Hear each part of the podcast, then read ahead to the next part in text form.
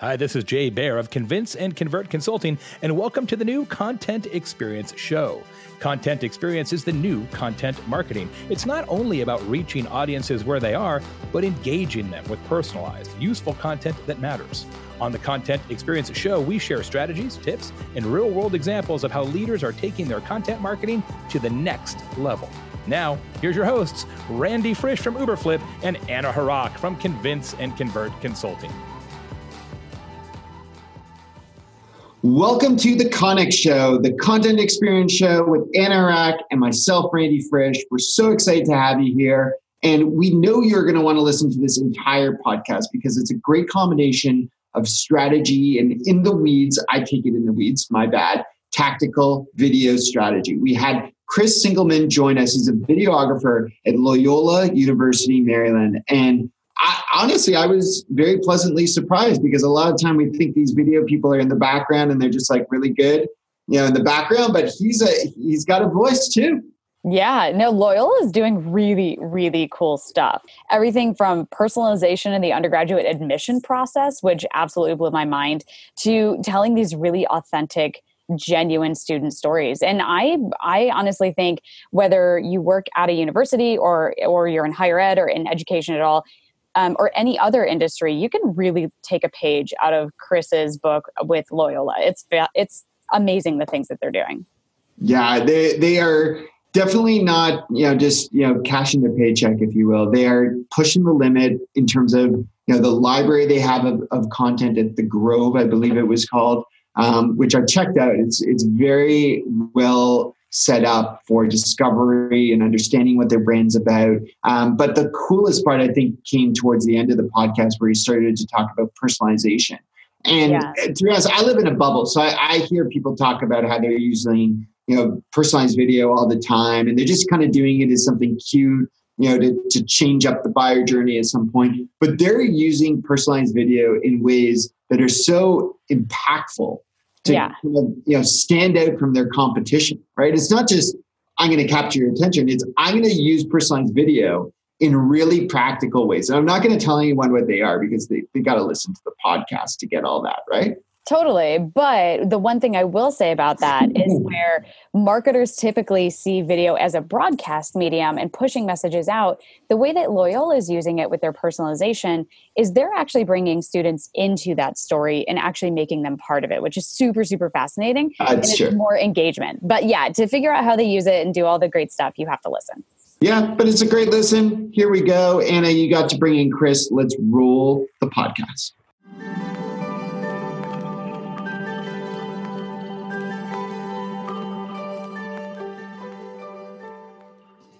Hey, Chris, thanks so much for joining us today. I am really excited to get to chat with you today.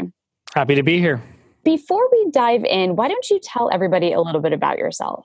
Sure. Uh, so like Anna said, my name is Chris. I am the videographer at Loyola University, Maryland. We're a Jesuit liberal arts school in Baltimore, Maryland, uh, here in the States. And I was also a graduate of Loyola back in two thousand sixteen and actually stayed on to fill the video producer role here as it was open and kind of as it was created. So it was the inaugural position that we've had for video production here. And I just kind of stepped right in, and it's been an absolute thrill to be able to create videos for my alma mater and help bring new students into the fold. And it's been great.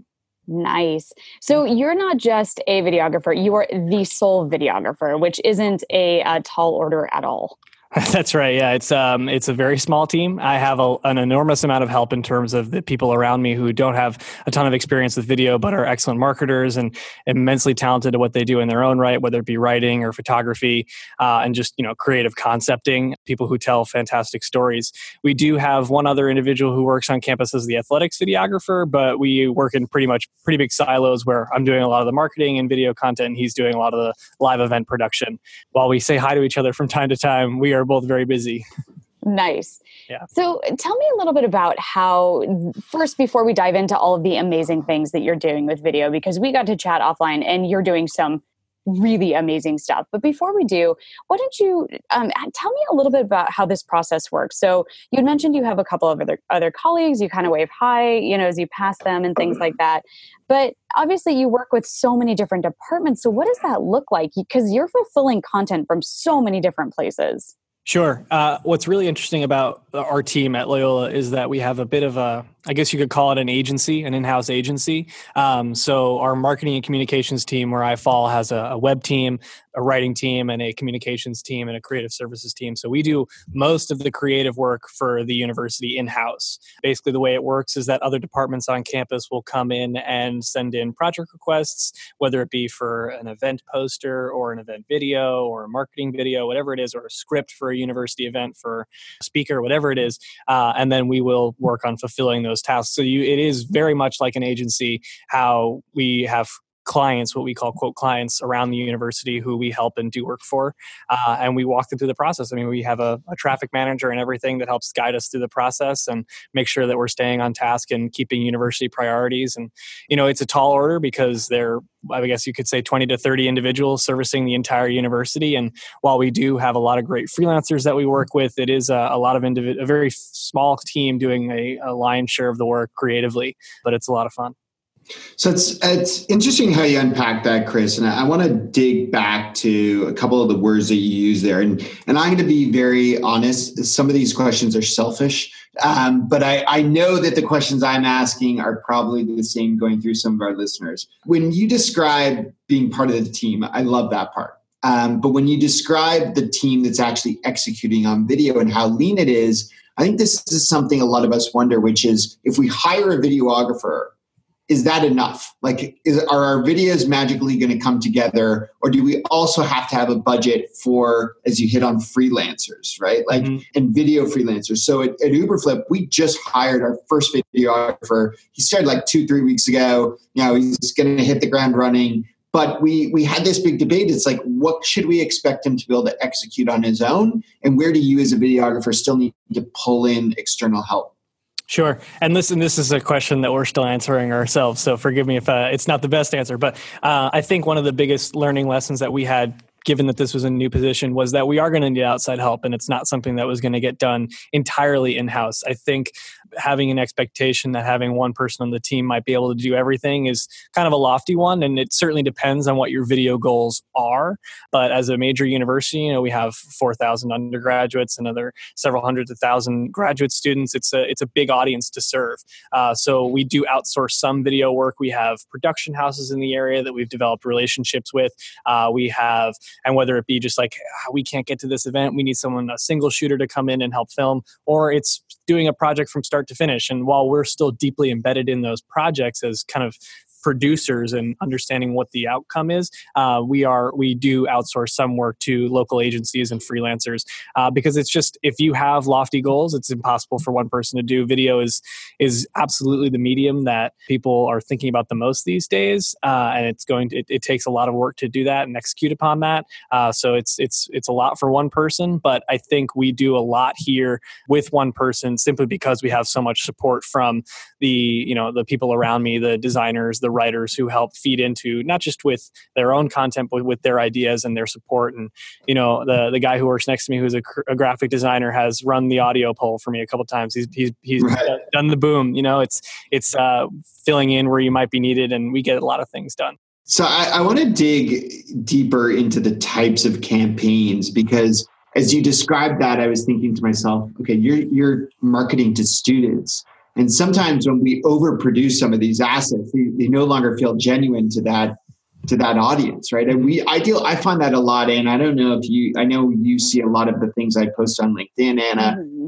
It's funny when when we do like really raw shit, with which is like low production, we'll often get way more engagement than, I'm thinking of this one video we did walking through the halls. We tried to make it feel raw, but it was so well produced that it didn't get a ton of engagement because it felt too polished. So, yeah. I, I mean, is that, how do you balance that? Maybe maybe that's my first question. What do you find works better for your audience? That that raw, you know, your buddy holding the boom or not even having a boom, or or, or the purely, you know, well thought out, well produced asset?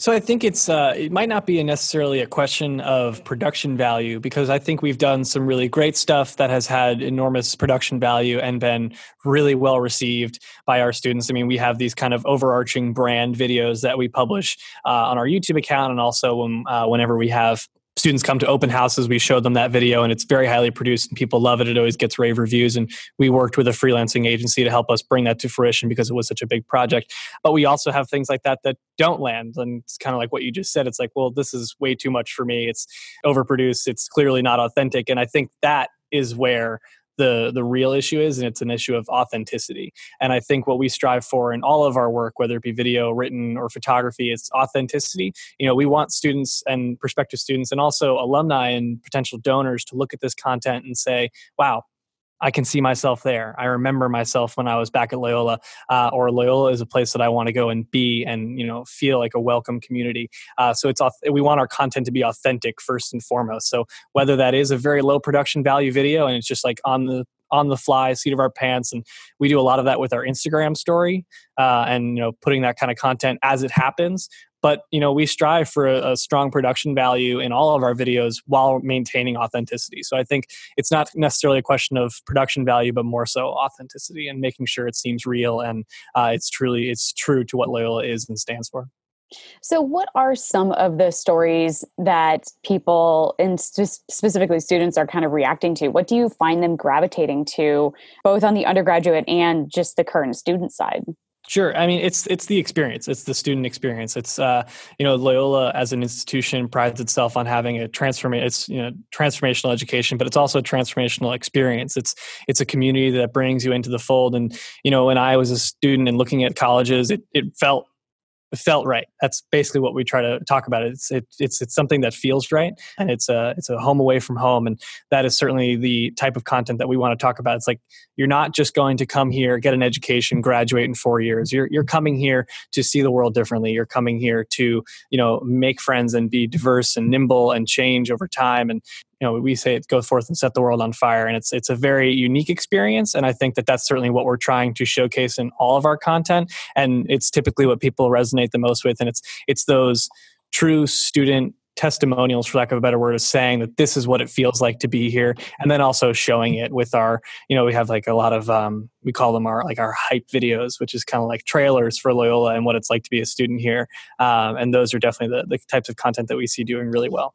Nice. I, I also love that you're using video to tell these stories, because there are so many instances in which written content just does not do this justice, right? Like you can describe the experience, but it's a completely different thing, and it's a completely different story when you have a student tell it themselves on video, or even when you're telling it on video. You know, you can actually see, you can experience things, you can go deeper. And I think as content marketers and, and just marketers in general, people are still relying far too heavily to communicate these types of experiences via word when it just doesn't do the story justice. I mean, it's it's video is something that is absolutely essential to get this message through.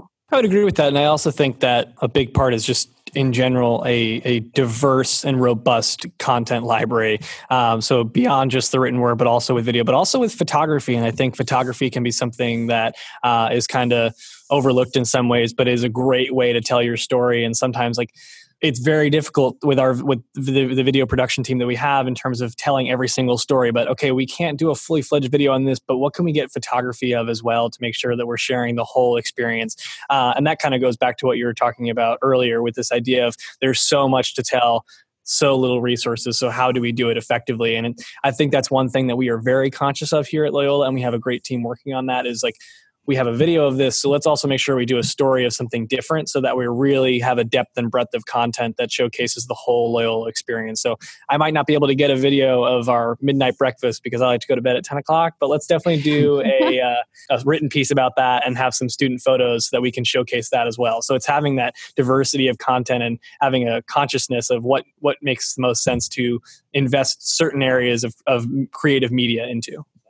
That's great. Okay, Chris, I, I've got a million questions I want to ask you, but we are going to take a short break, hear from some of our sponsors here on the podcast, and we'll be right back to dig into some of those questions, including one that I think everyone is wondering around captions. Hi friends, this is Jay Baer from Convince and Convert, reminding you that this show, the CONEX Show podcast, is brought to you by Uberflip, the number one content experience platform. Do you ever wonder how content experience affects your marketing results? Well, you can find out in the first ever Content Experience Report, where Uberflip uncovers eight data science-backed insights to boost your content engagement and your conversions. It's a killer report, and you do not want to miss it. Get your free copy right now at uberflip.com slash CONEX show report. That's uberflip.com slash CONEX show report. And the show is also brought to you by our team at Convince and Convert Consulting. If you've got a terrific content marketing program, but you want to take it to the very next level, we can help. Convince and Convert works with the world's most iconic brands to increase the effectiveness of their content marketing, social media marketing, digital marketing, and word-of-mouth marketing. Find us at convince and convert dot com. So a lot of you may be wondering, why would I send you to bit.ly slash Instagram for tours? It's a report coming from Convince and Convert that's all about Instagram for tourism marketing. Now, some of you may be saying, I'm not a tourism marketer. Granted, I like to go on tours and I like to travel around, but I always like to say we can learn so much from different areas that are outside of our focus. And I think the travel industry, the tourism marketing that's going on these days, the degree of personalization that's needed is so important. So to boost your Instagram views, likes, and visitors in twenty nineteen, go to bit.ly slash Instagram for tours. We're back here on the podcast chatting with Chris, and I had a question that I left us all with, which is captions, right? Like, now, first off, are you pro or con caption? And then I want to get into the next question that'll follow that. But what do you think of captions? When do you use them? When do you not? Oh, I mean, we are pro captioning. It is basically a uh, a requirement of any video content that we put out on the web uh, that it has to be captioned. We obviously run into a bit of a challenge with this with uh, social video and sometimes on Instagram um, because those stories features don't involve captioning yet. But the anything we put out on YouTube or we're going to be sharing on the web uh, or with an email campaign to prospective students, really any audience, is going to be captioned. Uh, so we work, we make sure to work very hard to make sure that that happens. Gotcha. Yeah, I, I agree. I think You know, it's fun. It's funny. I find myself sometimes getting hooked reading captions. You know, I, I don't know if it's Narcos has made us more comfortable to read captions these days, but uh, you know, it's just not so bad. Uh, anyhow, I guess my question, my question is, how do you get them done, right? Because we struggle with that ourselves, as you hit on it. I mean, Facebook does it well. Uh, we use LinkedIn a lot where they don't have captioning. I'm, I, my understanding it's in beta right now, but you know, we're doing a lot of that manually ourselves. Uh, because a lot of the tools that we found just aren't sufficient enough. Any any best tips there? Uh, so certainly it's it's it's tough because we are also doing it in-house. Um, we the two channels that we share on most frequently, which would be uh, YouTube and Instagram, and we do some to share some content on uh, Facebook, but typically we're sharing it through YouTube. We haven't done too many native uploads to Facebook, but YouTube's um, automatic captioning tool is pretty robust and offers a really great uh, first pass. But we make sure that whenever we're uploading content to YouTube, we kind of let that uh, sit and let the auto captioning do its t- uh, do its work, and then going in and editing it uh, because it is a, a very important thing for our audience. And it's also a very important thing to adhere to accessibility guidelines, uh, as we know is a, is a huge thing that we need to be thinking about in today's day and age. And we, we do make sure that we go in and uh, Uh, edit those captions to make sure that they're fully fleshed out and they're accurate. And I think one thing that we certainly benefit from is having content without too many words. We definitely try to err on the side of show, don't tell. Keeping things a little bit more thinner on words helps us make sure those things are captioned well and captioned quickly. Uh, and another thing that's really helpful is when you're in the uh, the editing process, especially with some of those longer content, such as if they're if it's a documentary or a really robust testimonial video where you have a lot of uh, speaking going on, having um, the editor in there kind of captioning as they go. And, you know, because sometimes what we'll do when we edit a really big project that is a kind of a documentary, I'll go in and transcribe the interview so that I know what are the sound bites I want to pull out. And I'll kind of even have a, a loose script in the editing process. And that kind of helps me. I already have a written piece that I can reference as I'm captioning. Uh, and it certainly, uh, you know, speeds up the process. That's great. I mean, the last part there is, is the great advice. I just have a hacky question there that you may not know the answer to, but now I'm curious. So the YouTube functionality, can I upload my video that I'm going to use, say on LinkedIn, get the captioning done and then download like an M P four? Does it hold the caption, or is that native to... It is native. It's native to YouTube. I'm fairly Damn. certain you can export. Fairly, ex, fairly certain you can export uh, caption files, but I don't know of LinkedIn's functionality to upload those captions. Yeah, now. You can. So okay, yeah, like, it's a separate I like, file. I like how Randy's trying to like hack. Always, it's the story of my life. You're a big time saver. I'm not. I'm not going to fault you for that. I, I, yeah. I think I certainly think that as you know, with accessibility concerns where they are today, platforms are going to have to have a more robust auto captioning feature and across the board, because it's such a huge concern. It's it's a need, it's a necessity, um, especially if we want anybody to be able to ingest this content and view this content without really anything. Like any audience should be able to consume this content. So auto captioning should be more robust across the board. And I think that is certainly a focus of video hosts everywhere. Nice. So not to shift gears away from accessibility, but you are doing a lot... a lot of videos we already talked about. One of the things that I really want to talk to you about and make sure we dig into is the fact that you are using personalized video across the entire funnel for the undergraduate admission process, which to me, when you first started telling us about this off air, it's it's fascinating and phenomenal. My, my mind's blown, because I don't hear about a lot of universities doing this, especially personalized video. So how are you managing to pull this off? And what does this content look like?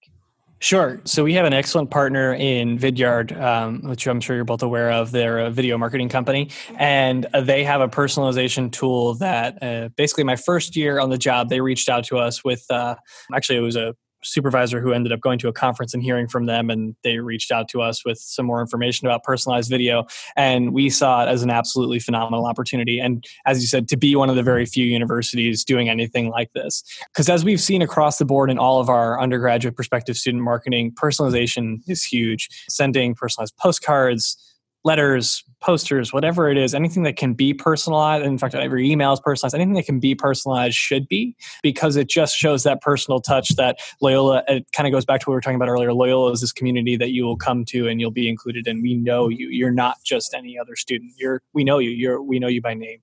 And so to showcase that in video uh, was an awesome opportunity, and we definitely wanted to dive right in. So in our first year of doing personalized video, we did more of a a marketing piece, whereas we did like a day in the life video where the viewer kind of wakes up in a dorm, they see a poster from their hometown, they see their essay that they've written the night before and it's got their name on it and what class they're they're in, and the, the class was actually of an academic interest that they've indicated on their application, and then they kind of go around campus, and we got to show the traditional Loyola experience, but it felt very different than anything we had done before because it was personalized. So it was a great opportunity to do that. Was this like all from like first person perspective, or yes. was it just really? Yeah. How so did we you do like the hometown stuff. How did you get to edit and personalize all those little things? So it was uh, that was kind of it was a it was a definitely an experience of learning by doing, and you know trying trial by error. And we definitely went all out in our first video. We wanted to see uh, personalize as much as possible that we could do, and we have a, a really great partnership with our undergraduate admission team, who keeps very detailed records and has an awesome database of information about the students that are applying to Loyola.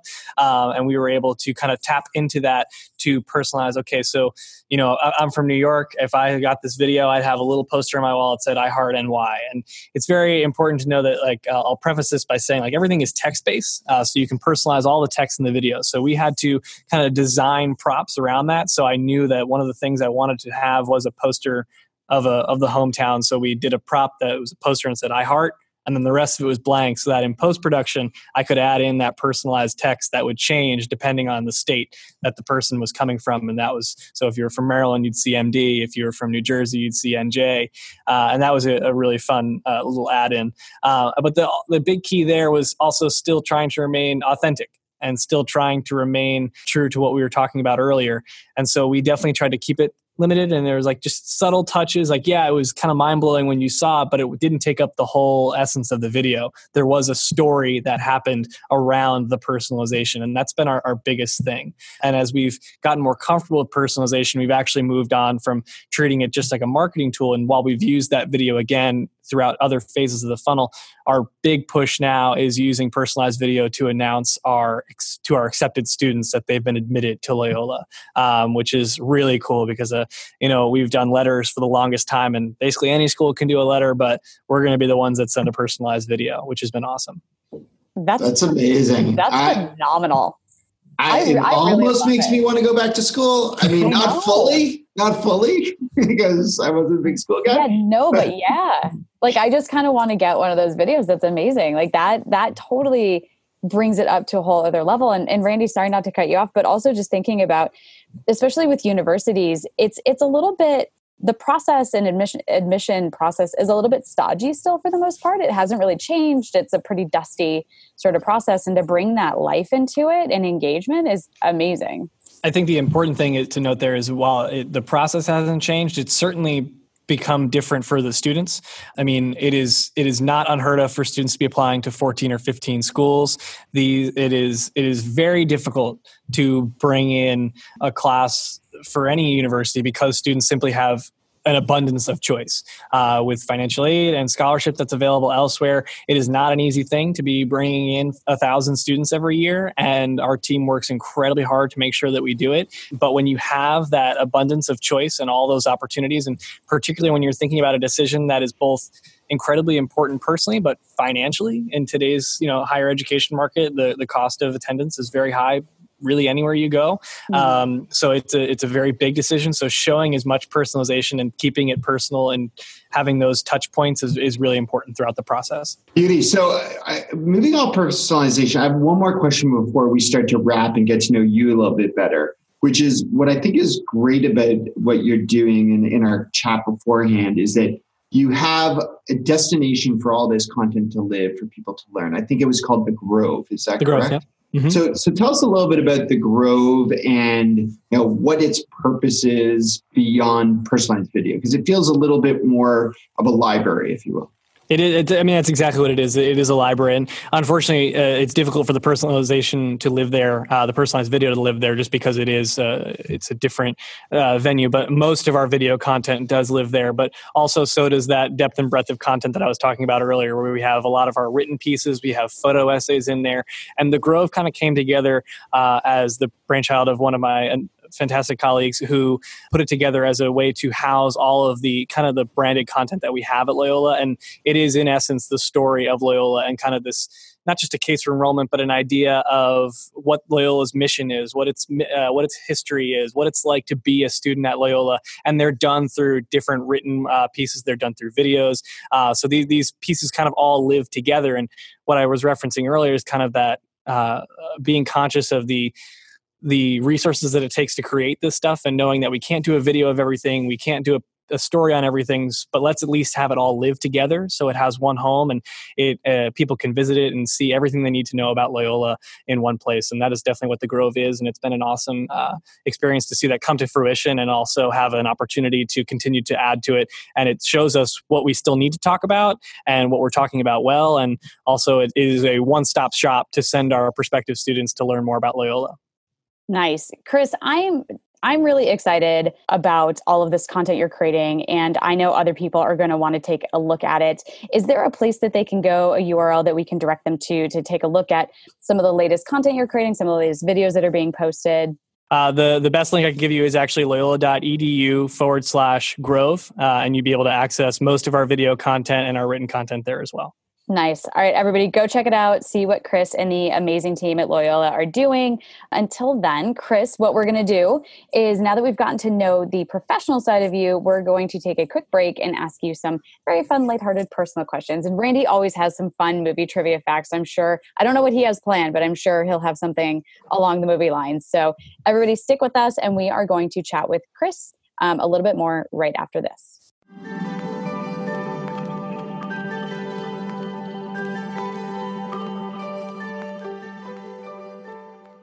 All right, Chris, we have learned a ton about how you use video, but most videographers, and I don't want to stereotype you, they, they love video, right? They love film. So we thought we would kind of put you on the hot seat, and we want to know what's that go-to movie that you watch over and over and over. It doesn't have to be an embarrassing one, like mine, Back to the Future. Not going to lie. Love Back to the Future. I can watch it over and over and over. I want to be Marty McFly. Um, but but to, to kind of add, you know, because everyone knew I was going to go with this question, speaking to a videographer, I also know you like to mix your own drinks. So what drink is in your hand while you're watching this this go-to movie?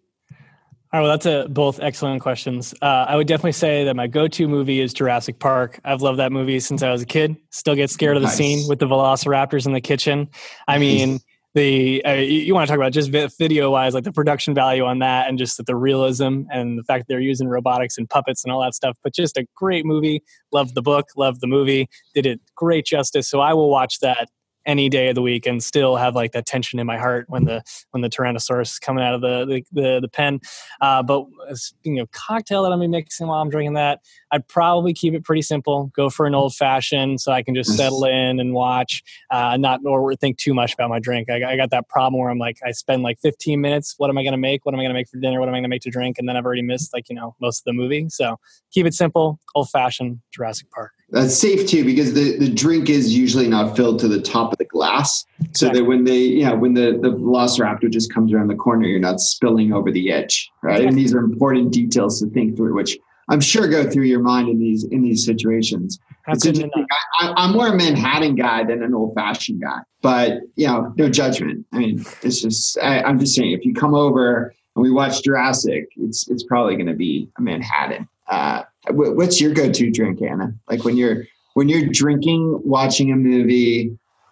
You know, I'm I'm pretty I'm pretty basic. I go with mm. like a delicious craft beer or a really good glass of wine. But I did just have an amazing drink this weekend that I'm obsessed with, and it's called The Last Word. Okay. Chris, yeah. have you heard of this one? I have not heard of this one. So it's um, gin, chartreuse, lime, and then something else. But it's this Prohibition era drink that is fantastic, and it is a stiff drink. It's like it's totally like an aviation. Like it's just lots okay, of booze. It sounds a lot like that. Yeah, lots of booze mixed together to where you don't know there's a lot of booze in it. Which yes. I'm a fan. Yeah, two of those, and you're you're having it's it's a good movie no matter what. You know, no matter how many rotten tomatoes. Chris, this was so much fun. Thanks so much for sharing with us, uh, giving us a lot of tips. And also a lot of strategy when it comes to video production, and then obviously getting to know you. For everyone who's tuned in today, thanks so much for making this part of your podcast listening. If you found this one on the fly, find us on Spotify, on Google, on iTunes, and wherever you can, leave us feedback so that we know what's connecting with you at the end of the day. Until next time, I'm Randy Frisch. On behalf of Anna Hrach, thanks for tuning in to the CONEX Show, the Content Experience Show. This is Jay Baer, and thanks for listening to the Content Experience Show. Please leave a review and subscribe on iTunes or on your favorite podcast listening app. Go to content experience show dot com for a complete show archive and greatest hits. That's content experience show dot com. The Content Experience Show is sponsored by Convince and Convert Consulting and by Uberflip. It's produced by my team and I at Convince and Convert. If you're interested in being a guest or a sponsor on the show, just go to convince and convert dot com.